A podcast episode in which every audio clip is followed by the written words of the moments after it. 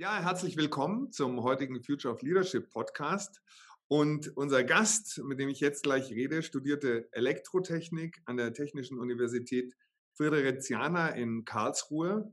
Und nach seinem Studienabschluss promovierte er in der Motorenforschung der Daimler AG. Und dort leitete er dann auch sieben Jahre lang die deutsche Ecumotive GmbH, die die Daimler AG mit Lithium-Ionen-Batterien belieferte. Und heute ist er Executive Vice President of Battery Systems bei Webasto hier ähm, bei München. Herzlich willkommen, Herr Dr. Wilstermann. Vielen herzlichen Dank. Ja, Webasto, ähm, das war ja so die erste Firma, die in die Schlagzeilen kam Anfang des Jahres, weil sich unglücklicherweise Kollegen von Ihnen äh, mit dem Coronavirus infiziert hatten bei einem internationalen Treffen, wenn ich das richtig mitgekriegt habe. Ähm, ja, wie hat Ihr Unternehmen bisher die Pandemie und alle damit verbundenen Einschränkungen überstanden? Jetzt, wo es ja doch schon zehn Monate so ungefähr äh, anhält. Ähm, bei allem, was äh, dem Ganzen natürlich auch an unangenehmen Begleiterscheinen abzugewinnen war, äh, habe ich zwei Dinge erlebt, die äh, für mich sehr, sehr motivierend waren. Das eine ist, zu erleben, mit welcher Klarheit und Stringenz äh, Webasto hier ein, ein aus meiner Sicht hervorragendes Krisenmanagement gezeigt hat. Ähm, es hat uns auch deutlich gemacht, wie wertvoll das ist, äh, zum Beispiel neue Arbeitswelten nicht erst in der Krise ähm, zu entdecken, sondern im Vorfeld schon zu haben, wie wir das als Startup innerhalb von Webasto, insbesondere in Batteries, schon hatten. Damit meine ich konkret, als ich äh, am Tag nach der Erkenntnis, dass wir unser äh, Standort in Stockdorf schließen werden, gebeten worden bin, den Nebenstandort Planek, der direkt neben Stockdorf ist, in dem dann unser Start-up sich äh, niedergelassen hat, zu schließen, ähm, habe ich mich morgens an den Standort gestellt und die Mitarbeiter gebeten, ihre Rechner zu holen. Und vier Stunden später, also am Nachmittag, waren wir bereits wieder komplett arbeitsfähig aus dem Mobile Office heraus, inklusive Prüfstände, die über Promote äh, steuern kann. Also da zu sehen, äh, dass wir gut vorbereitet waren auf die neue Welt und ich nenne es bewusst so, für mich ist das keine Krise, sondern es ist eine neue Realität, in der wir jetzt leben. Da sind wir dann doch in extrem kurzer Zeit angekommen. Das war so das eine Highlight, wo ich einfach sage, ähm, die ganze Corona-Thematik hat uns gezeigt, wie wichtig es ist, schnell und auch konsequent zu reagieren und äh, dann auch zu akzeptieren, dass die Welt einfach anders ist, was man vielleicht gerne hätte. Und damit dann auch wirklich klarzukommen, also das Thema des Annehmen und äh, wie ein, eine gute, anpassungsfähige Evolution, wo ein Organismus sich auch an die geänderten Randbedingungen anpasst und nicht wie die Dinosaurier aussterben muss, wenn sie die Randbedingungen ändern. Das zu erleben, das war schon ein absolutes Highlight. Äh, das zweite Highlight, das ich im Nachhinein sehen kann, äh, Webasto ist dadurch sehr positiv in die Schlagzeilen geraten, äh, was im Nachhinein, zu der Zeit war es natürlich nicht abzusehen, aber im Nachhinein mhm und sehr, sehr viel positives Feedback und auch ein gutes Image gebracht hat, weil Webasto wirklich sehr konsequent und umsichtig hier reagiert hat. Mhm. Also das heißt, da war das tatsächlich ähm, für Sie sogar von Vorteil in der Presse zu stehen, weil dann auch viel Interesse sich äh, sozusagen in Ihre Richtung äh, geregt hat und man dann Webasto auch so ein bisschen als Vorbild genommen hat, wie man mit so einer Situation dann tatsächlich umgehen kann. Ja, es ist tatsächlich äh, im Nachhinein als, als positiv zu werten. Ähm, in der damaligen Zeit war es natürlich alles, alles witzig. Wir mussten viele Dinge völlig neu entdecken, die heute dann vielleicht auch selbstverständlich sind. Die Zusammenarbeit mit den Behörden, mit den Gesundheitsämtern. Alles war erstmal Neuland. Äh, auch die Frage, wie konsequent muss man tatsächlich darauf reagieren? Ist das was, was jetzt schnell wieder vorbeigeht oder was eben eine neue Realität ist, wie man jetzt das äh, auch erleben kann? Also das war schon äh, sehr, sehr interessant und spannend. Im Nachhinein haben wir wirklich gesehen, dass die Berichterstattung, die wir damals auch gemacht haben, sehr offen, sehr transparent und mhm. sehr viele Sympathien eingebracht hat. Und heute, wenn ich mit Menschen spreche, die Webasto davor noch nicht kannten, mhm. dann sagen die, ach ja, das war ja die Firma, die äh, da eine Schlagzeilen waren, aber es kommt immer ein positiver Unterton raus, obwohl wir ja erstmal der Einschlepper des Virus waren in der öffentlichen Wahrnehmung, ist das nachher sehr, sehr positiv äh, herausgekommen. Ja, toll, aber das zeigt ja auch, dass es ganz entscheidend ist, wie man dann, wenn mal so ein unerwartetes Ereignis auftritt, wie man damit umgeht. Und da haben Sie ja eigentlich jetzt schon zwei, fand ich, spannende Sachen gesagt. Das heißt, Einerseits ist es irgendwie gut, äh, flexibel zu sein und ein Setup zu haben, wo man reagieren kann, wie Sie es geschildert haben, mit Ihren Arbeitsplätzen, mit Ihrer Arbeitsumgebung. Und zum anderen eben wahrscheinlich auch die Dinge wirklich akzeptieren, annehmen, so wie sie sind, nichts beschönigen und äh, offen und klar dann zu kommunizieren. Ne? Insbesondere letzteres ist etwas, äh, was, glaube ich, sehr, sehr wichtig war, sowohl in dieser Zeit, aber grundsätzlich auch, äh, wenn es darum geht, dass man ähm, gute Führung zeigt und auch durch Krisen gut durchmanagen kann. Ein Dreh- und Angelpunkt war, war das ganze Thema Kommunikation, sowohl nach innen als auch nach außen, was gezeigt hat, wenn man wirklich klar und umfänglich informiert, dann sind Menschen auch viel leichter in der Lage, dem, wo man sich hinführen möchte, auch zu folgen. Also auch da hatten wir wirklich das Thema äh, hervorragende Führungsarbeit durch gute Kommunikation erleben kann. Ja, ich, es ist auch so eine Erfahrung, die ich gesammelt habe, dass Häufig denkt man, Menschen können keine unangenehmen Wahrheiten ertragen. Aber ich glaube, was Menschen gar nicht ertragen können, ist, wenn unangenehme Wahrheiten irgendwie so beschönigt oder nur so halb ausgesprochen werden. Ich glaube, in solchen Situationen ist Klarheit das Allerwichtigste, weil es natürlich Menschen dann auch wieder einen Standpunkt gibt, von dem aus sie wieder Orientierung finden. Während ja. wenn alles so im Diffusen bleibt und ja, vielleicht und da könnte was sein, dann ähm, ich glaube, Menschen mögen ja nichts weniger als Ungewissheit und Unsicherheit. Und gerade in einer ungewissen Situation, wenn dann auch noch diffus kommuniziert wird, ist das, glaube ich, äh, nicht hilfreich. Ne? Ja, das kann ich absolut bestätigen. Die Klarheit ist wichtiger als äh, hübsche Botschaften zu senden. Das ist korrekt. Ja, und ähm, arbeiten Sie jetzt immer noch weitestgehend vom Homeoffice aus oder ähm, wie ist das jetzt? Haben wir ja wieder den zweiten Teil Lockdown. Sind Sie, hat sich dazwischen drin was verändert? Sind Sie wieder zur Arbeit gegangen oder wo stehen Sie da jetzt gerade? Ähm, in der Tat haben wir die Zeit dazwischen jetzt sehr gut genutzt, um auch mit dieser neuen Realität äh, klarzukommen. Ähm, das ging jetzt nicht darum, dass man Videokonferenzen einführen konnte, die gab es auch dafür schon. Äh, es ging nicht darum, jetzt die IT-Systeme weiter auszubauen und auch die hohen ähm, Datenraten zu ermöglichen sondern es ging tatsächlich auch darum, Mindsets zu entwickeln, wie man beispielsweise mit dieser neuen Situation, dass doch sehr viel Mobile Office äh, nun am Alltags, wirklich alltäglich ist und im Alltag gelebt wird, dass man das integriert. Also ein Beispiel, sehen Sie hier im Bild Hintergrund, wie kann ich mit Hintergründen Stimmungen übermitteln, wie kann ich Partys virtuell feiern, was dann plötzlich ganz neue Möglichkeiten ergibt, zum Beispiel auch globale Erfolge zu feiern mhm. wo man äh, vorher überlegen musste, hu, wie kriege ich 30 Leute in den Flieger? Geht nicht. Da macht man heute tatsächlich eine virtuelle Party. Das geht. Äh, wir haben gesehen, dass das Thema hochemotionale Workshops, wie sie bisher nur offsite in irgendeiner schönen Berghütte möglich war, auch virtuell machen kann. Wir haben gelernt, äh, mit den Medien besser umzugehen. Und all diese Lektionen, die wir lernen mussten, die führen aus meiner Sicht tatsächlich dazu, dass jetzt unabhängig von Lockdowns das äh, Medium mobile Arbeitswelten sehr viel mehr genutzt wird und mhm. damit mit all den Nachteilen, die es auch bringt, durch die mangelnde direkte äh, Kontakte, das wirklich face-to-face -face jemanden in die Augen zu sehen und neben ihm zu stehen, dass man damit aber auch sehr viele Vorteile äh, heben kann, wie beispielsweise, äh, man ist sehr viel schneller, wenn man eine Videokonferenz macht, als wenn man in den Flieger steigt. Man kriegt sehr viel globaler Menschen zusammen, um zu diskutieren und Probleme auch zu lösen. Also es hat auch sehr viele Vorteile, die aus meiner Sicht erhalten bleiben und damit äh, nicht an Corona oder an eine Krise gebunden ist, sondern wirklich an neue Arbeitswelten, die jetzt sehr viel stärker vernetzt und digitalisiert sind.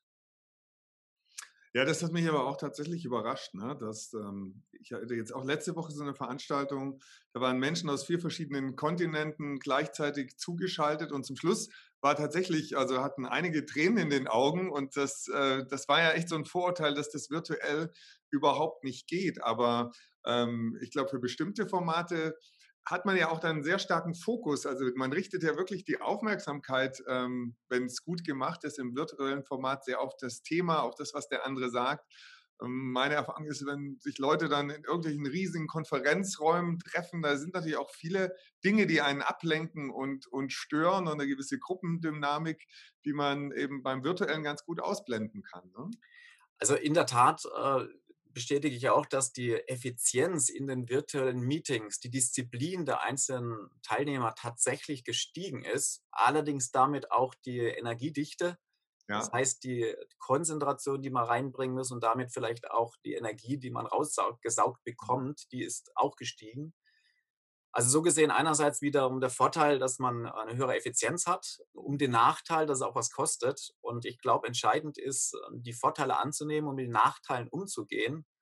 Was wir gemacht haben, ist äh, beispielsweise diese fehlende soziale Gelenkschmiere, so nenne ich das jetzt mhm. mal, also diese Ganggespräche, die Kaffeegespräche, äh, wo man eben mal schnell was kurz äh, lösen konnte, die haben wir tatsächlich jetzt in die virtuellen Welten auch mit eingebaut. In der Form, dass wir Gangtermine einstellen, wo einfach mal am Tag ein, zwei Meetings sind, wo jeder einfach sich auf einen Gang dazustellen kann. Da gibt es also jetzt kein Thema, sondern da gibt es dann wirklich einfach nur ein Gang-Meeting. Äh, wir haben teilweise gemeinsame Teams Mittagessen, wo man sich einfach dann trifft und äh, mit den Leuten zusammen in die Kantine geht, mit denen man sich auch in der Kantine getroffen hat. Dann ist halt jeder sein Mittagessen vor dem Computer, was natürlich auch wieder Nachteile hat im Sinne von Achtsamkeit, aber es kompensiert ein Stück weit das, was ich früher in der Kantine gemacht habe. Oder was wir auch festgelegt haben, ist, dass jegliche Videokonferenz erstmal mit fünf Minuten Smalltalk beginnen muss. Mhm. Ansonsten äh, passiert es so, dass man durchgetaktet ist von morgens bis abends. Ähm, man hat zwischendrin nicht mal Zeit, richtig aufs Klo zu gehen. Da gab es auch absonderliche ähm, Szenen, die wir dann auch äh, entsprechend adressieren mussten, dass man sich auch wirklich zwischen die Zeit nimmt, sich was zu trinken zu holen. Dass man morgens beispielsweise auch aus dem Haus geht, einmal ums Haus rumläuft und dann erst an den Rechner hockt und abends auch der Weg von der Arbeit wieder zurück, einmal ums Haus rumgeht. Das mag sehr lächerlich klingen, aber das hat äh, unheimlich viel geholfen, dieser neuen Realität auch wieder eine Entspannung mit reinzubringen, die verloren gegangen ist durch das ständig vorm Rechner sitzen. Also da kann man sehr, sehr viel tun in dieser neuen Wirklichkeit, um diese fehlenden Elemente der sozialen Kontakte auch wieder mit hineinzubringen. Das finde ich sehr spannend, was Sie sagen, ja? weil natürlich die, die, das Thema des Selbstmanagements und des Ressourcenmanagements, das ist ja äh, jetzt besonders wichtig. Ähm, und wie Sie sagen, normalerweise hat man ja, wenn man von einem Meeting zum nächsten geht, auch mal so kurze Umrüstzeiten. Unser Gehirn braucht das ja eigentlich auch. Genau. Unser muss auch mal äh, ja, wieder frei werden und das Thema wechseln können. Und das dann auch bewusst so ähm, zu berücksichtigen, ähm, das finde ich einen ganz spannenden Gesichtspunkt. Ja. ja. ich wollte mit Ihnen natürlich auch mal über das sprechen, was Sie tun, weil ich das auch super spannend finde. Ähm, Webasto war ja besonders für Schiebedächer, Heiz-, Kühl- und Lüftungssysteme bekannt und hat dann 2017 entschieden, dass man in den Bereich Lade- und Akkumulatorensysteme einsteigt oder entwickelt. Und da hat man sie ja dann auch, glaube ich, von Daimler-Benz sozusagen geholt, weil sie da einer der erfahrensten in ganz Deutschland sind. Warum hat man sich für diesen strategischen Schritt da entschieden? Ähm, ja, zuerst erstmal danke für dieses Lob und äh, ich gehe dafür ganz kurz darauf ein, warum Sie sagen, einer der erfahrensten. Ähm, ich glaube, das ist äh, vielleicht nicht ganz so selbsterklärend. Äh, in der Tat bin ich 2006 bereits in die Elektromobilität mit eingestiegen bei der Entwicklung des S400 von Mercedes. Ähm, der aus meiner Sicht erste Fahrzeug, das mit Lithium-Ionen-Batterie überhaupt auf die Straßen gekommen ist, also mit der Technologie, die aus meiner Sicht heute die Elektromobilität erst ermöglicht hat. Und damit ja, bin ich tatsächlich einer auch der Pioniere ähm, mit einer der längsten Serienerfahrungen. Ich glaube, das ist nochmal ganz wichtig. Ähm, man kann sehr viele Dinge entwickeln und im Labor testen. Wirklich spannend wird es erst, wenn man sieht, wie sich die Produkte in einem Feld verhalten. Und da ist es natürlich unschätzbar wertvoll, schon mal gesehen zu haben, was mit den Produkten im Feld dann wirklich passiert und daraus zu lernen. Also es geht mir darum, dass man nicht alles richtig macht. Es geht darum, wie schnell man aus den Fehlern lernt und sie dann nicht mehr wiederholt. Mhm. Und äh, das war tatsächlich auch eine der Dinge, die wir jetzt in Webasto gewinnbringend umsetzen konnten. Also auch die viele Erfahrungen, die man bei Daimler sammeln konnte mit der Elektromobilität als einer der Pioniere. Äh, und da dann wirklich sehr, sehr schnell auch nochmal ein, von Null auf eine Organisation hochzuziehen, die innerhalb von Webasto dann auch die Elektromobilität mit Batterien und Ladesystemen adressiert hat. Ähm, was haben wir da heute mit erreicht äh, in den drei Jahren, in denen ich, oder jetzt bald nee, vier Jahre sind es inzwischen, äh, in den vier Jahren bei Webasto haben wir äh, unsere ersten zwei Produkte gelauncht in den Batterien. Wir haben unsere Ladegeräte inzwischen an den Markt gebracht. Wir haben Organisationen weltweit aufgebaut. Wir haben Testzentrum in Europa und in China hochgezogen. Und äh, aus meiner Sicht damit dann auch tatsächlich in sehr kurzer Zeit all die Dinge erreicht, die wir uns vor vier Jahren vorgenommen hatten. Aber das heißt, da mussten Sie von Beginn an quasi global denken und auch so ein globales Setup der Organisation von Anfang an aufziehen, sozusagen? Ja, äh, das war von Anfang an sehr wichtig und äh, ich glaube, was richtig gut gelaufen ist, ist die Integration dieses Startups von Null auf mit einem Mitarbeiter hin zu einer vollwertigen Business Unit, wie sie heute da ist, global. Das heißt, ein sehr, sehr zartes Pflänzchen, mit dem man sorgsam umgehen muss. Wenn man es gleich mit den großen Dünger und äh, Gießkannen des Gesamtkonzerns überschüttet, dann geht es auch gern mal wieder ein. Also man braucht am Anfang auch einen geschützten Raum, um dann, wenn man aufwächst, aber trotzdem die Einbindung in den gesamten Konzern zu haben mit all seiner Erfahrung, manchmal aber auch Langsamkeit durch die etablierten Prozesse. Und das richtig auszubalancieren, war, glaube ich, das äh, Kunststück, das es hier zu lösen galt. Beispielsweise äh, die Globalisierung, die Sie ansprechen, tatsächlich die globale Industrialisierung der Dachwerke insbesondere zu nutzen und dort dann die äh, neu entstandene Expertise der Batterien mit einzubringen und gleichzeitig aber auch die Dynamik eines Startups äh, mit äh, neuen Mitarbeitern sowohl innerhalb von Webasto als auch von außerhalb, wie ich beispielsweise, diese neuen Gedankengut und Wissen mit einzubringen und dann aber auch wachsen zu lassen, ohne es mit, wir wissen aber, wie das geht, kaputt zu machen, sondern tatsächlich die neuen Elemente zu verbinden mit den existierenden alten. Und ich glaube, das ist sehr, sehr gut gelungen. Äh, natürlich nicht ganz ohne Unfälle. Äh, das hat aber auch keiner erwartet. Und trotzdem muss ich sagen, war das ähm, die zwei Anläufe, die wir jetzt gehabt haben, meine zwei besten Anläufe. Man sieht also auch tatsächlich, dass dort sehr, sehr viele Lektionen schon gelernt wurden und Erfahrungen mit eingebracht wurden aus der Vergangenheit. Und wie groß ist die Einheit jetzt? Die Business Unit selber hat etwa 300 Mann die dediziert jetzt äh, in der Entwicklung und in den Kernbereichen der Batterie arbeiten. Plus äh, der Rest von Webasto, und da sage ich ganz bewusst immer, es arbeiten eigentlich 15.000 Mann für Batteries. Wenn ich mir angucke, wer in Quality, in HR, in IT, in, in uh, Purchasing, also in all den Support-Functions arbeiten, dann ist das eine ähm, Group Function, die global alle Produkte unterstützt und damit auch natürlich die Batterien. Und diese Matrix, die wir hier erzeugt haben, äh, die unterstützt dann die Kernproduktbereiche wie Batteries, Charging, Heating oder Roof. Und damit äh, arbeiten sehr viele Leute unsichtbar im Hintergrund natürlich auch indirekt für die Batterien. Und Sie stellen Batterien her als Antrieb für PKWs oder was ist sozusagen Ihre Zielrichtung? Was für Batterien ja, sowohl als auch. Also das sowohl als auch bezieht sich einmal auf die Märkte und die Produktgruppen. Ähm, wir stellen tatsächlich Batterien äh, für die klassischen Passenger Car äh, OEMs her, die mit individualisierten und teilweise auch aus dem Konzern entwickelten Bereiche einen Industrialisierer suchen äh, da gibt es dann auch sehr viele Setzteile, die innerhalb der Konzerne vorgegeben sind, wie zum Beispiel Zellen oder Module oder das BMS. Das ist so der eine Aspekt, wo wir dann wirklich als Systempartner und Produzent für die OEs zur Verfügung stehen. Da haben wir inzwischen auch einige große Aufträge gewonnen können. Ähm, das zweite ist aber, dass wir parallel dazu eine völlig eigenständige Batterie, insbesondere von dem Commercial Vehicle Markt entwickelt haben, das heißt, eine Batterie, die nach unseren eigenen Vorgaben, unserer eigenen Erwartungen, was der Markt benötigt, selbst entwickelt und produziert wird, off the shelf.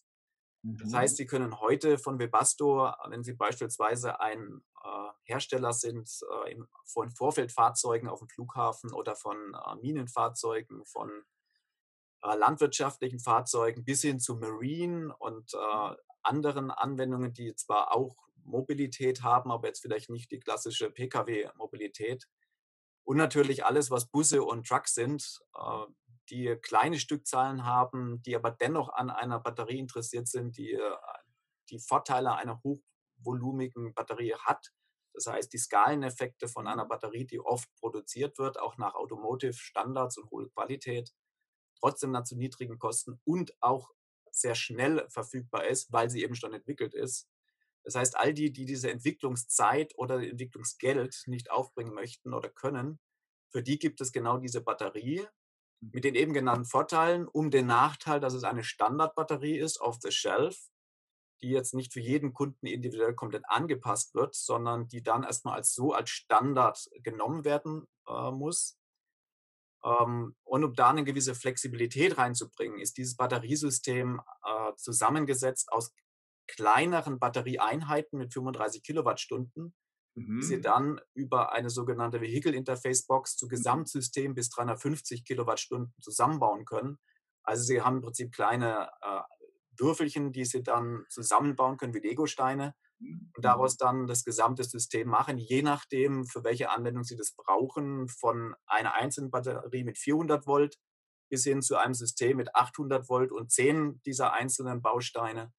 Und damit schaffen wir das mit einer Standardbatterie sehr, sehr viele Applikationen und Anwendungen aus unterschiedlichsten Bereichen abzudecken. Also ein sehr flexibles, modulares System, was Sie da entwickeln. Exakt. Jetzt, ich habe auch gerade heute Morgen gelesen, dass doch in Deutschland ganz schön viel passiert, was Batterieproduktion auch angeht. Ne? Äh, irgendwo, ich glaube, im Handelsblatt oder so stand, dass wenn das so weiterläuft, dass Deutschland da wirklich Chancen hat, führend äh, in der Welt zu werden, was auch die Kapazitäten angeht. Andererseits ähm, wird ja auch viel darüber diskutiert, ob Batterien tatsächlich so eine wirklich klimafreundliche, CO2-freundliche Lösung ähm, sind. Und ähm, ich habe mal so eine Statistik gehört, dass es zum Beispiel beim Pkw eigentlich vier bis fünf Jahre Nutzungsdauer äh, braucht, bis ein Elektroauto eine bessere CO2-Bilanz im Vergleich zum Beispiel zum Dieselfahrzeug hat. Ähm, ja, wie sehen Sie das? Glauben Sie auch unter Umweltaspekten an Elektromobilität, Herr Wilstermann? Ja, die Frage ist natürlich insoweit rhetorisch, weil ich vor zehn Jahren bereits daran geglaubt habe und in diesen Bereich hineingegangen bin. Warum habe ich damals dran geglaubt äh, und glaube ja, natürlich auch heute noch dran. also ich bin totaler Überzeugungstäter, weil ich vor zehn Jahren auch schon rein elektrisch gefahren bin und bis heute nur beim Wechsel zu Webasto, wo ich sechs Wochen mal einen Verbrenner wieder fahren musste, dann mhm. doch äh, komplett elektrisch fahre. Meine Frau hat inzwischen auch einen elektrischen Zweitwagen oder mein, je nachdem, wer den fährt. Äh, da ist natürlich die Frage, wer ist der erste Zweitwagen. Aber wir haben zwei elektrische Fahrzeuge vor der Tür stehen ähm, fahren also tatsächlich äh, aus Überzeugung elektrisch. Allerdings, und das sage ich genauso äh, klar und offen, tue ich das nicht, weil ich vor zehn Jahren schon wusste, dass die Ökobilanz vor zehn Jahren besser war. Wenn ich mir einen Drittelmix angucke, dann kann man da natürlich Fragezeichen dran machen. Wenn ich mir angucke, wie viel CO2-Footprint man bereits bei der Erzeugung der Batterie vor zehn Jahren äh, gebraucht hat, dann war da auch ein Fragezeichen dran. Das ist aber nicht das, äh, warum ich so überzeugt davon bin, dass der richtige Weg ist. Ich bin deswegen so überzeugt darin, weil wenn ich jetzt mal in die Zukunft schaue, gehen wir mhm. mal 30 oder 50 Jahre in die Zukunft, dann hat ein Verbrenner gar nicht die Möglichkeit, CO2-neutral zu werden, weil er verbrennt immer etwas, egal wie wenig, er wird verbrennen. Mhm. Und zwar Ressourcen, die wir nur begrenzt zur Verfügung haben auf unserem Planeten. Die Elektromobilität, selbst wenn sie es heute noch nicht geschafft hat, hat das Potenzial dazu. Und das ist für mich das Entscheidende. Ich frage nicht danach, sind wir heute schon perfekt, sondern ich frage, haben wir das Potenzial, uns weiterzuentwickeln? Und die eine Technologie, die ist für mich vom Potenzial her schlicht begrenzt aufgrund der Verbrennungstechnologie, die mal dahinter steckt. Die andere Technologie kann sich weiterentwickeln und wenn wir so weitermachen, wie wir die letzten zehn Jahre unterwegs waren, dann werden wir das Ziel erreichen, dass die Elektromobilität eines Tages, hoffentlich möglichst bald, erstens mal bezahlbar ist. Da mache ich heute auch noch ein paar Fragezeichen dran. Und zum Zweiten wirklich CO2-neutral. Und wenn es dieses Potenzial gibt, dann glaube ich, lohnt es sich darin zu investieren und genau dieses Ziel zu verfolgen. Und damit glaube ich dran, wir werden es hinbekommen, ja. Und das heißt, da gab es in den letzten Jahren auch messbare Fortschritte. Das heißt, heute braucht man für eine bestimmte äh, Batterieleistung schon deutlich weniger CO2 in der Produktion, als das vor zehn Jahren der Fall war. Absolut. Also es fängt an bei der Herstellung, wo man eben nicht mehr jede Zelle dreimal um den Globus äh, schiffen muss, sondern wir haben heute lokale Produktion von Zellen. Wir haben lokale Produktion von Batterien. Das hilft schon mal allein bei der Logistik. Dann haben wir heute Zellhersteller, die ähm, sich auf die Fahne geschrieben haben, CO2-neutrale Zellen zu bauen. Das gleiche gilt auch dann für die äh, ganzen weiteren Lieferketten bis hin zu Webasto als der Batterielieferant, der sich auf die Fahne geschrieben hat, zukünftig nachhaltiger zu produzieren. Das heißt, auch wir äh, gehen ganz klar in diese Richtung, äh, CO2-neutral zu werden. Es gibt auch klare Vorgaben von OEs, dass das ein zu einzuhaltendes Ziel sein wird in 2025. Manche sagen auch etwas später, 2030. Aber es ist ganz klar, in diese Richtung geht es und da werden sich alle hinentwickeln müssen und es auch tun. Und damit ist für mich ganz klar, wenn diese Richtung so weitergeht, wie sie in den vergangenen Jahren sichtbar war, dann reden wir äh, nicht mehr darüber, ob wir jetzt Reichweitenprobleme haben und wo die Ladesäulen stehen. Das wird dann alles etabliert sein. Und wenn dann noch der zu passende Stromerzeugung auch CO2-neutral ist, dann sind wir genau dort äh, auf dem Weg angekommen, den wir heute eingeschlagen haben. Und kann man denn so Batterien dann auch gut äh, recyceln oder also wie ist die Entsorgung von Lithium-Ionen-Batterien? Ist das ein Problem oder kann man die gut wiederverwerten? Aus meiner Sicht ist es tatsächlich kein ernsthaftes Problem, sondern es ist nur die Frage, wann wenden wir die bekannten Technologien auch an? Häufig würden sie nicht angewandt, weil es einfach billiger ist, neu zu schürfen, als zu recyceln. Das wird sich irgendwann auch mal ändern, so wie es sich auch bei den anderen Batterietechnologien etabliert hat. Eine Batterie ist heute äh, per Gesetz recycelbar, muss sie sein. Und äh, sie wird sich auch zukünftig immer weiter ähm, in, die, in diese Richtung entwickeln. Ähm, man kann auch noch ganz andere Konzepte umsetzen, wie beispielsweise Second Use, Stationärspeicher aus äh, Automotive-Batterien machen. Äh, das sind alles Dinge, die sind heute fragmental vorhanden. In einem großen Stil finden Sie die noch nicht, weil einfach noch nicht genügend Batterien zurückkommen aus dem Automotive-Feld. Das wird sich aber alles entwickeln. Und äh, ich versuche das immer so zu beschreiben, wenn ich in den Rückspiegel schaue, werde ich die Kurve vor mir wahrscheinlich nicht erkennen. Das heißt, einfach immer nur nach hinten schauend hilft manchmal nicht bei dem, was vor uns liegt. Und wenn ich nach vorne schaue, dann sehe ich tatsächlich noch viele Kurven, die vor uns liegen. Ich sehe aber keinerlei Hindernisse, warum wir nicht zu diesem Ergebnis kommen, was heute technologisch absehbar ist, wie es geht. Das heißt, wir wissen heute, wie Batterien recycelt werden. Wir wissen heute, wie man sie wieder auseinandernehmen kann, also deassemblieren. Wir wissen heute, äh, wie die Batterien so konstruiert werden müssen, dass sie morgen besser recycelt werden können als heute. Alles Dinge, die sich natürlich über Generationen hinweg etablieren müssen und verbessern müssen. Der Verbrennungsmotor ist auch im allerersten Jahr nicht auf dem heutigen Verbrauchsniveau angekommen. Und auch die Emissionen waren vor zehn Jahren noch nicht da, wo sie heute sind. Wenn man jetzt einfach mal davon ausgeht, dass die Entwicklung in allen Bereichen so weitergehen wird, wie wir sie in der Vergangenheit auch gesehen haben, dann bin ich absolut sicher, wird die Elektromobilität ihren Weg gehen. Vielleicht noch ein kleiner Hinweis zu dem Thema, was ist eigentlich Elektromobilität? Äh, ich beteilige mich da auch relativ wenig an der Diskussion. Wird es jetzt eine Brennstoffzelle? Wird es eine Batterie? Wird es ein, ein Hybrid? Äh, wie groß ist dieser Hybrid? Ich glaube, für mich äh, ist einfach nur wichtig, dass es ein sowohl als auch und kein entweder oder gibt. Mhm. Weil wir mhm. werden für verschiedene Anwendungsbereiche auch verschiedene technologische Lösungen haben. Sogar regional unterschiedliche Lösungen für den gleichen Anwendungsbereich, einfach weil das in der Region dort eine bestimmte Präferenz gibt, sei es Akzeptanz, sei es Rohstoffe, sei es äh, äh die, die Infrastrukturen. Das heißt, aus meiner Sicht ist einfach nur wichtig, dass wir mehrere Pfade dort weiterverfolgen und auch ein Brennstoffzellenfahrzeug ist beispielsweise ein Fahrzeug mit einer Batterie, weil es einen Batteriespeicher braucht. Wenn wir die Brennstoffzelle so dynamisch einsetzen wollen, wie das Auto ist, braucht es einen wie auch immer gearteten Energiespeicher. Und damit ist es für mich keine Diskussion mehr, äh, ob es jetzt entweder oder ist, sondern das sind integrierte Technologien, die ineinander spielen. Das heißt, Sie würden jetzt auch nicht alles auf eine Karte setzen. Also wenn Nein. Sie VW-Vorstand wären, würden Sie jetzt nicht alles auf Elektromobilität setzen, sondern sagen, man muss schon in der heutigen Zeit, wo einfach unklar ist, wie Sie sagen, in welchen Regionen auch anwenderspezifisch sich was durchsetzt. Man muss eigentlich schon in allen Domänen oder in allen Forschungsbereichen, die da momentan aktuell sind, äh, versuchen dabei zu sein. Auf Elektromobilität würde ich schon setzen. Die Frage ist, in welcher Ausprägung wird die nachher realisiert? Äh, ist für mich ein Plug-in-Hybrid keine Elektromobilität? Doch, zählt auch dazu. Ist eine Brennstoffzelle keine Elektromobilität? Doch, zählt auch dazu. Ist eine bestimmte Ausprägung davon. Wenn man jetzt fragt, würde ich meine äh, Karten komplett nur auf BEF setzen, also nur auf rein batterieelektrische Fahrzeuge, da denke ich, gibt es Anwendungen, da ist das einfach die falsche Technologie. Ähm, da wird sie vielleicht helfen und unterstützen können, aber da sind dann andere Technologien einfach im, im Vorteil. Trotzdem stellt sich natürlich die Frage, äh, kann ich als OE, wenn Sie jetzt gerade das Beispiel VW genommen haben, tatsächlich alle Technologien parallel entwickeln? Dann glaube ich, ist das nicht stemmbar.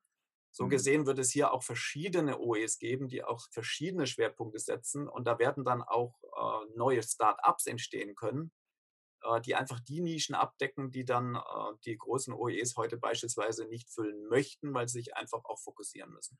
Also da wird es dann Platz für ganz neue äh, Startups und Unternehmen geben, die auch neue Ideen mit auf die Straße bringen.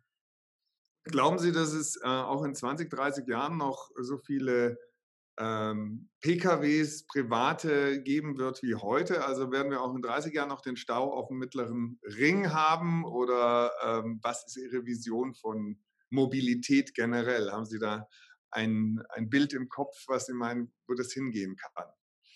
Also ja, ich habe ein Bild im Kopf, das beschreibe ich Ihnen auch gleich gerne.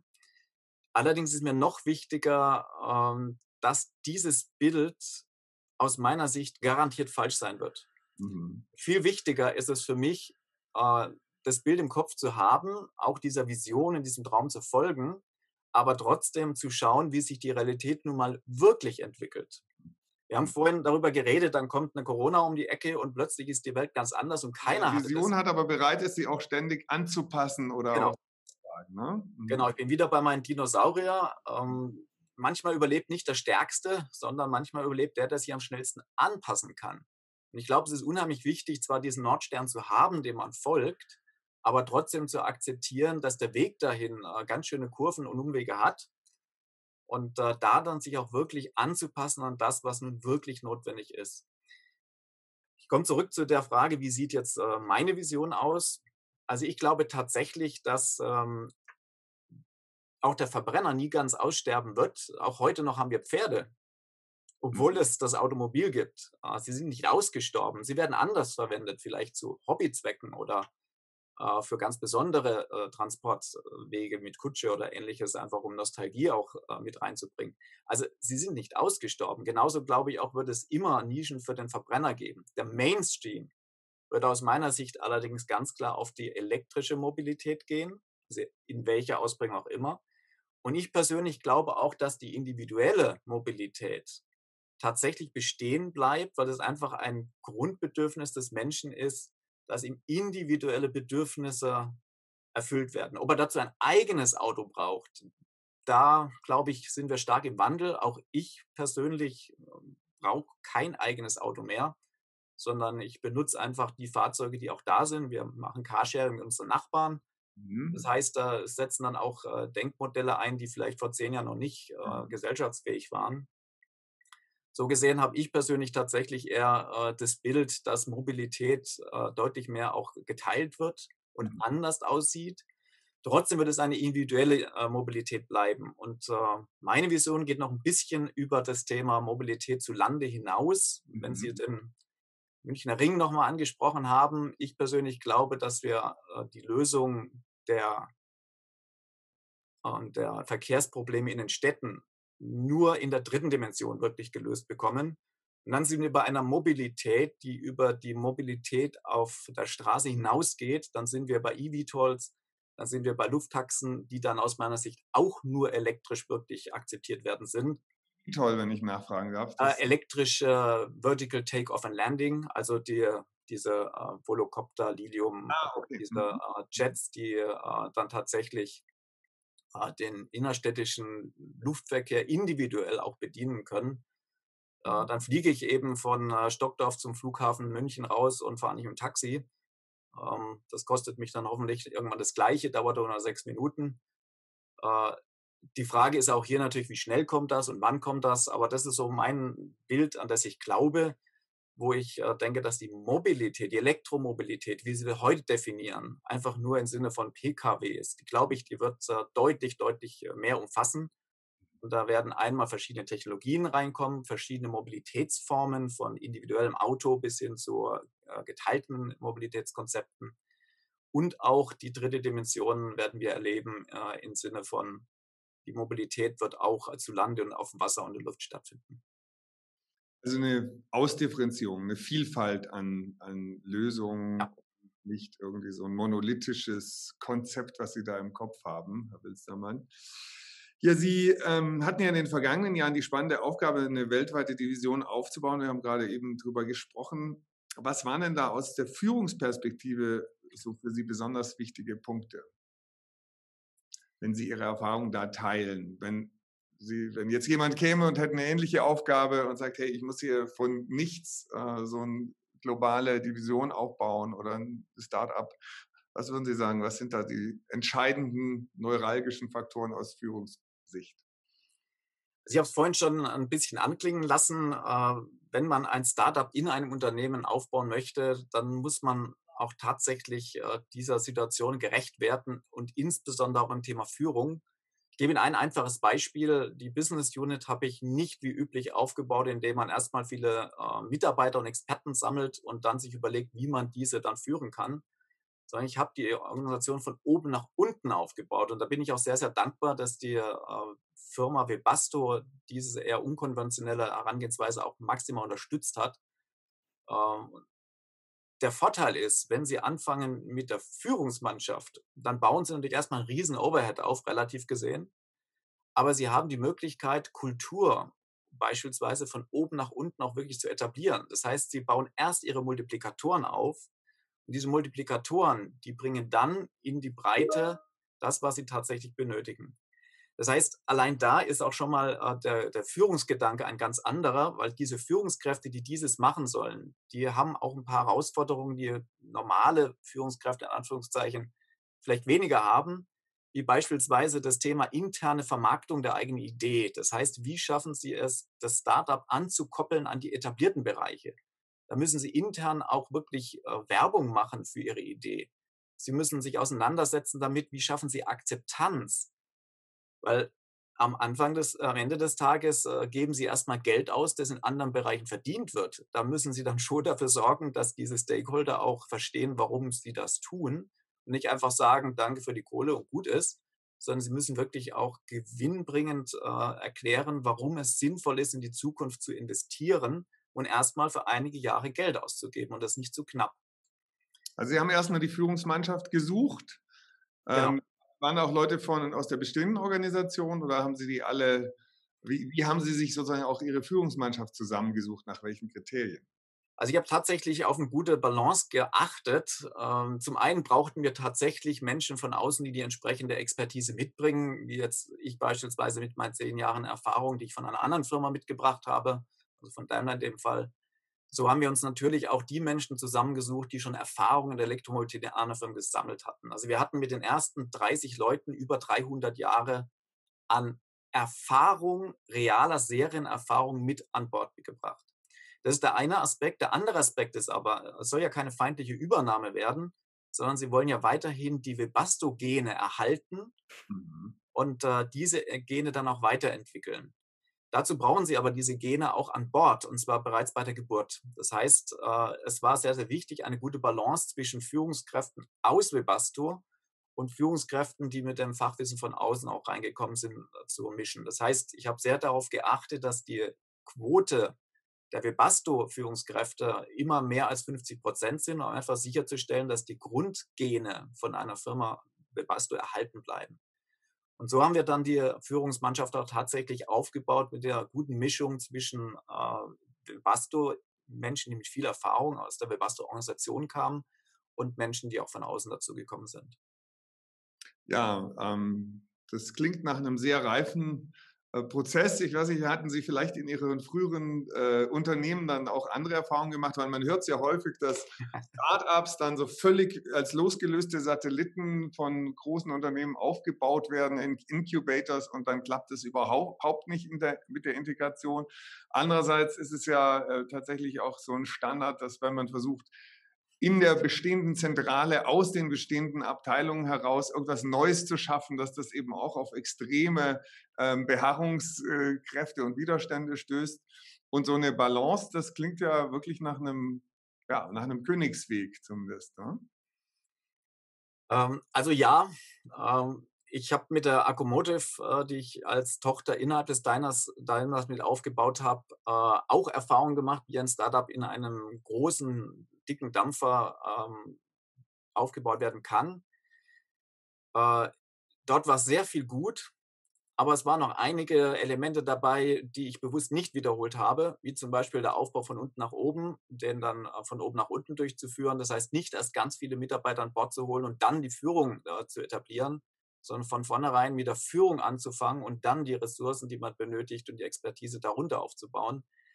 Die Einbindung in den Konzern selber habe ich auch das anders durchgeführt. Das heißt, war von vornherein bei Webasto eine sehr viel stärkere interne Marketing äh, mit dabei. Ich habe sehr viel stärker die, die Stakeholder mit eingebunden, äh, was jetzt bei einem Daimler dann eher äh, im, reaktiv im Nachhinein passiert ist. Das heißt, hier haben wir tatsächlich auch zwei wesentliche Lessons learned gleich mit umgesetzt. Und das heißt nicht, dass davor schlecht war, sondern das heißt nur, man muss ja auch schauen, in welche Unternehmen kommt das Ganze hinein. Und Webasto ist ein inhabergeführtes Unternehmen. Das ist nochmal ganz anders als ein, äh, ein Aktienunternehmen. Äh, Webasto hat 15.000 Mitarbeiter äh, gegen einen Riesendampfer Daimler. Also da gibt es natürlich auch nochmal ganz andere Strukturen, die es gilt zu adaptieren. Und wieder bin ich dabei. Es gibt nicht richtig oder falsch, gut oder schlecht. Es gibt nur die Frage, haben Sie sich richtig angepasst an die Randbedingungen, die Voraussetzungen, die Sie vorfinden? Äh, Webasto ist ein Weltmarktführer in Dach- und äh, Thermosystemen und Cabrio. Äh, diese Weltmarktführer hat natürlich nochmal ganz andere Zugänge, äh, beispielsweise auch zur der globalen OE-Landschaft, als man das in einer Accomotive mit, äh, mit einem einzigen Kunden nur hat, mhm. nämlich den Daimler. Das heißt, auch hier gibt es komplette Unterschiede. Und deswegen ist mir wichtig zu verstehen, es gibt viele Elemente, die man dazulernen kann. Dennoch muss man die immer anpassen an die Situation, die man dann vorfindet. Und äh, das ist, glaube ich, gut gelungen innerhalb des Webasto-Unternehmens, äh, hier auch wirklich die spezifischen Elemente von Webasto mit zu berücksichtigen. Das ist spannend, dass Sie sagen, eben, man muss eben auch immer den Kontext erstmal verstehen und ja. es gibt den einen Königsweg, wo man sagt, da Manche tun ja so, dass sie sagen, ich habe hier was erfolgreich aufgebaut, ich kann das jetzt skalieren oder übernehmen und mache das in anderen Firmen genauso. Das klappt ja auch nicht immer, äh, wie man so mitkriegt. Ähm, sie, sind sie müssen auch immer nachjustieren, wenn sie erkennen, auch sind wir wieder bei dem Nordchain von vorhin, wenn sie merken, dass das, was sie vorhatten und vielleicht aus Erfahrung gelernt haben, hier aber jetzt so nicht funktioniert, müssen sie auch immer wieder angucken, wie muss ich nachjustieren äh, und dann dem gerecht zu werden, was sie wirklich vorfinden. Und Sie sind ein großer Fan von New Work. Wie würden Sie denn New Work definieren? Was ist das überhaupt? Und äh, worauf ja, kommt es da bei Ihnen insbesondere an? Dazu muss man vielleicht wissen, dass ich äh, früher in meinem früheren Leben ein Krankenpfleger war und von diesem Zeitalter her äh, für mich eine Firma wie ein Organismus funktioniert. Das mhm. heißt, äh, wie in einem Menschen gibt es Gehirn, Muskelzellen, Verdauungsorgane, da gibt es ganz unterschiedlich spezialisierte Zellen, die alle in einem Organismus bestimmte Aufgaben haben und erst im Zusammenspiel wirklich gut funktionieren. Mhm. Eine Firma ist für mich auch so ein Organismus, man könnte jetzt sagen ein Metamensch, bei dem dann die verschiedenen Mitarbeiter die Zellen darstellen. Und erst wenn die richtig gut zusammen funktionieren und jeder in seiner Bestimmung auch äh, richtig mitarbeitet, dann funktioniert der gesamte Organismus. Mit diesem Bild ähm, sehen Sie dann äh, auch relativ schnell, äh, dass der Mensch im Mittelpunkt des Erfolges stehen muss. Das heißt, Sie müssen sich um Ihre Zellen kümmern, Sie müssen auf Ihre Ernährung achten, Sie müssen Sport treiben, Sie müssen auch mal schlafen, also sich erholen dürfen. Sie müssen all diese Dinge tun, damit die einzelnen Zellen dann wirklich ihrer Aufgabe gerecht werden können. Auf die Firma übertragen bedeutet das, kümmere dich um den Menschen, dass es ihm gut geht. Dann geht es der Firma auch gut. Dann kommen auch gute Produkte raus. Dann funktioniert Kommunikation. Dann funktioniert auch das Thema Lernen. Dann funktioniert das Thema Fortbildung, das ganze Thema, äh, wie man sich weiterentwickelt. Das heißt, für mich bedeutet New World tatsächlich auf den Menschen einzugehen und dem Menschen die optimalen Voraussetzungen ermöglichen, dass er dort arbeiten kann. Was sind jetzt optimale Voraussetzungen? Das hängt erst einmal von den Menschen selber ab. Also man ist gut beraten, die mal zu fragen, was sie denn möchten. Als wir den, Plan, den Standort Planne gebaut haben, haben wir uns erstmal mit den Menschen beschäftigt, wie die sich einen Arbeitsplatz vorstellen. Mhm. Das heißt, wir haben nicht gesagt, wir wissen das, das ist es jetzt, sondern wir haben uns dort einen Bauernhof äh, gemietet, den ausgekernt und neu eingerichtet, in dem Sinne, wie die dort beschäftigten Mitarbeiter sich vorgestellt haben, dass sie optimal arbeiten können. Da sind dann Lösungen rausgekommen. Raus, wie, wie Sie, also hat Sie das überrascht, das Ergebnis? Oder was war daran? Gab es da besondere Dinge, wo Sie sagen, das hätte ich so nicht erwartet? Äh, ja, in der Tat. Ähm, also ich nehme als Beispiel mal unseren sogenannten InnoSpace. Was mir vorschwebte, ist, dass wir einen Raum haben, in dem man sich zurückziehen kann, um mal richtig kreativ zu sein, wo man eben nicht Büromöbel hat und den normalen Standard, sondern wo man tatsächlich auch Kreativität fördern kann. Und äh, was haben wir gemacht? Wir haben fünf Zimmer in diesem Standort einfach zur Verfügung gestellt und den Mitarbeitern gesagt, ihr kriegt Geld und Zeit und dürft die selber gestalten. Da sind fünf Kontinente rausgekommen und jeder dieser Kontinente wurde ganz anders gestaltet. Es gibt einen, einen Raum, der sieht aus wie, wie Asien, einer wie Australien, einer wie Europa und äh, Nord- und Südamerika. Und diese äh, Räume, die wurden in einer Art und Weise gestaltet, wie ich sie mir nie hätte ausdenken können. Da steht ein Massagesessel, im nächsten haben sie äh, eine Kreissäge, an der sie arbeiten können.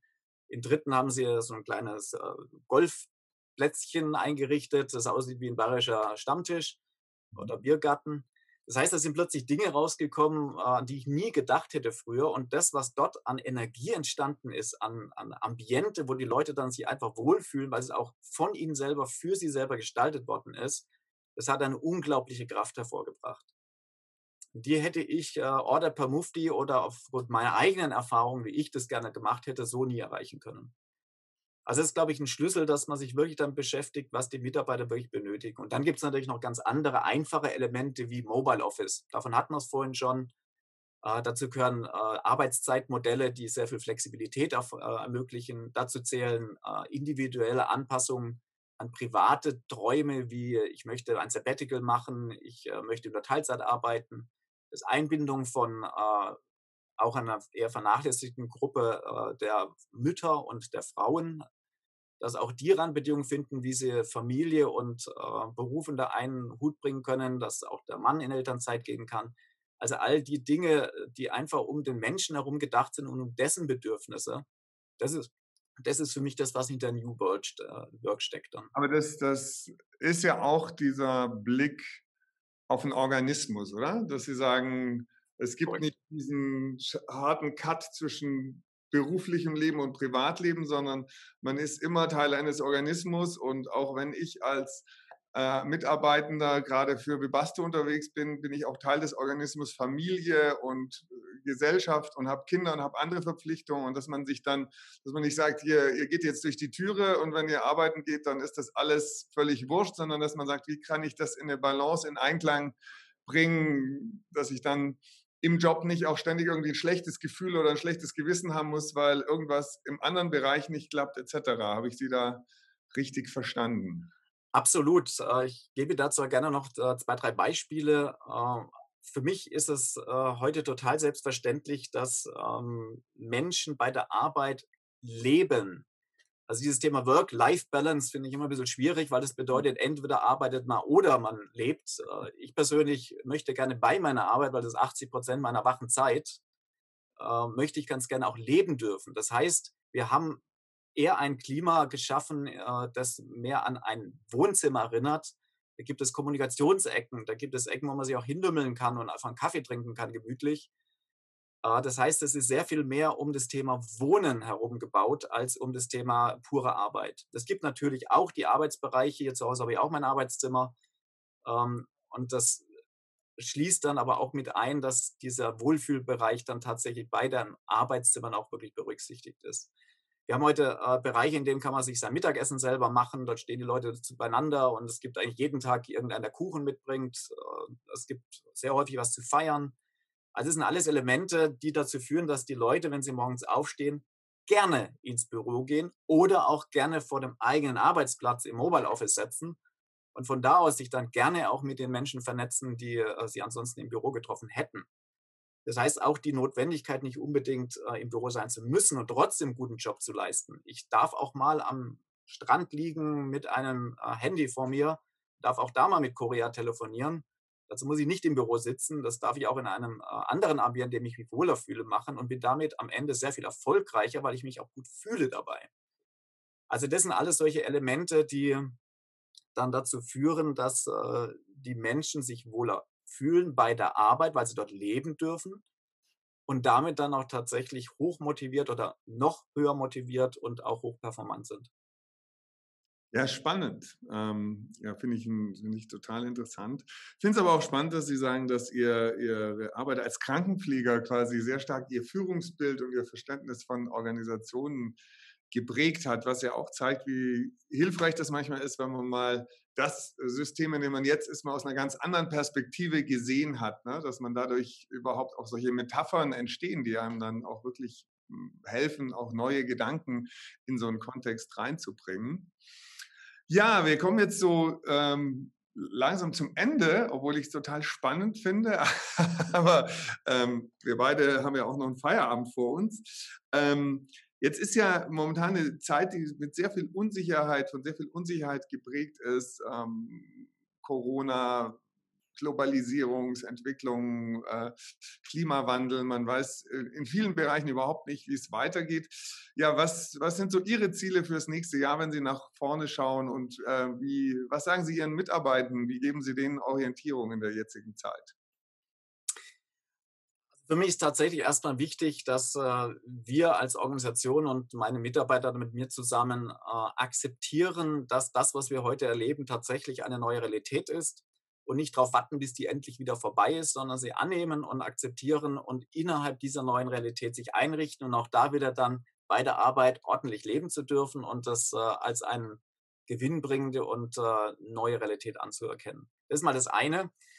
Dann das zweite ist äh, natürlich unserer Strategie folgend die weitere globale Aufstellung von äh, unserer Business Unit im Sinne von äh, Markteinführung in Amerika, äh, die Ausweitung unseres Business in Asien. Ähm, das sind dann natürlich mehr die strategischen Themen, die dann die Batterie betreffen, dass wir uns dort weiterentwickeln.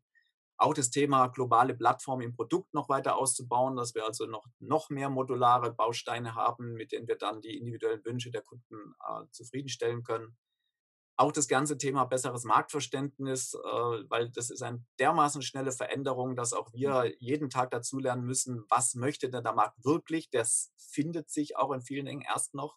Auch da ist es nicht so, dass die Vorhersagen schon ganz klar sind, das brauchen wir, sondern viele Kunden machen die Elektromobilität zum ersten Mal und lernen an ihrem ersten Produkt auch sehr, sehr, sehr viel dazu. Dem müssen wir auch äh, Schritt halten, dass wir deren Veränderung dann auch mitbekommen und uns dann entsprechend mit anpassen können. Also für mich steht das Jahr 2021 ganz stark im Wandel und Anpassung an das, was da nun mal in der Realität wirklich passiert. Das ist so der eine große Aspekt. Und der andere große Aspekt ist dann äh, auch wirklich schon ein bisschen vorauszudenken, wie sieht es hinterm Horizont aus, wie könnte es weiter aussehen, wenn man jetzt mal seine ersten Produkte in Serie hat, die Organisation steht, das ist dann das ganze Thema, äh, wie können wir uns auch noch stärker innerhalb von, von Webasto äh, vernetzen, wie können wir effizienter werden, wie können wir unseren Organismus noch weiter trainieren. Also da wird es noch einige Elemente geben, dass auch wir, nachdem wir jetzt mal geboren worden sind, äh, durch die Pubertät durchgegangen sind, mhm. jetzt das Erwachsenenalter dann natürlich auch noch gut erleben und dort dem Schritt halten, was von einem Erwachsenen auch erwartet wird. Aber ja, ich, ich nehme bisher aus unserem Gespräch mit, ähm, wie wichtig das ist, dass man eine klare Vision hat, eine klare Idee von, äh, äh, wo man hin will, aber immer mit der Bereitschaft, sie auch äh, ständig zu hinterfragen und mit der Neugier, ähm, sie zu verändern und an der Vision und einem Weg dahin zu arbeiten. Und dadurch ähm, ja, äh, hat man vielleicht dann auch die Stärke, dass man mit Ungewissheit einfach gut umgehen kann, weil, weil man sich dran gewöhnt und sein Organismus oder sein Denken auch dann trainiert, dass eine Vision nichts Endgültiges, in Stein gemeißeltes sein muss, sondern immer ein sich veränderndes auch äh, Konstrukt ist, sozusagen, ein gedankliches. Das finde ich sehr spannend. Also gibt es ein wunderschönes Abschlusswort äh, von Han Shan, ähm, einem äh, der geistigen Lehrer von mir, der äh, mir einmal sagte, wer loslässt, hat zwei Hände frei. Und ich glaube, das ist äh, ein sehr, sehr schönes Bild. Man muss auch tatsächlich Dinge loslassen, nicht vergessen, aber loslassen und dann zwei Hände für die Zukunft frei zu haben. Also ein sensationeller Spruch. Jetzt wollte ich Ihnen nämlich gerade sagen, was wollen Sie den Leuten noch so mit auf den Weg äh, geben? Aber das haben Sie jetzt schon gemacht. Wer loslässt, hat zwei Hände frei. Ähm, Ja, das ist ein, das ist ein gutes Wort. Ich glaube, das ist äh, ein, äh, ein Spruch, den man auf verschiedene Situationen anwenden kann. Und damit würde ich es jetzt auch gerne bei dem Gespräch belassen. Vielen herzlichen Dank, Herr Wilstermann, und viel Erfolg ähm, nach vorne gesehen beim Aufbau der Batterieproduktion und beim Erreichen Ihrer schwebenden, sich permanent ändernden beruflichen Ziele und Visionen. Dankeschön. Vielen herzlichen Dank. Äh, auch vielen Dank für die sehr, sehr interessanten Fragen. Auch die sind für mich natürlich immer wieder spannend, selber darüber nachzudenken, was eigentlich meine Antworten sind. Sich selber dabei auch zuzuhören, ist auch mal wieder spannend. Und wenn man sich immer wieder zweimal im Leben sieht, freue ich mich auf das nächste Mal.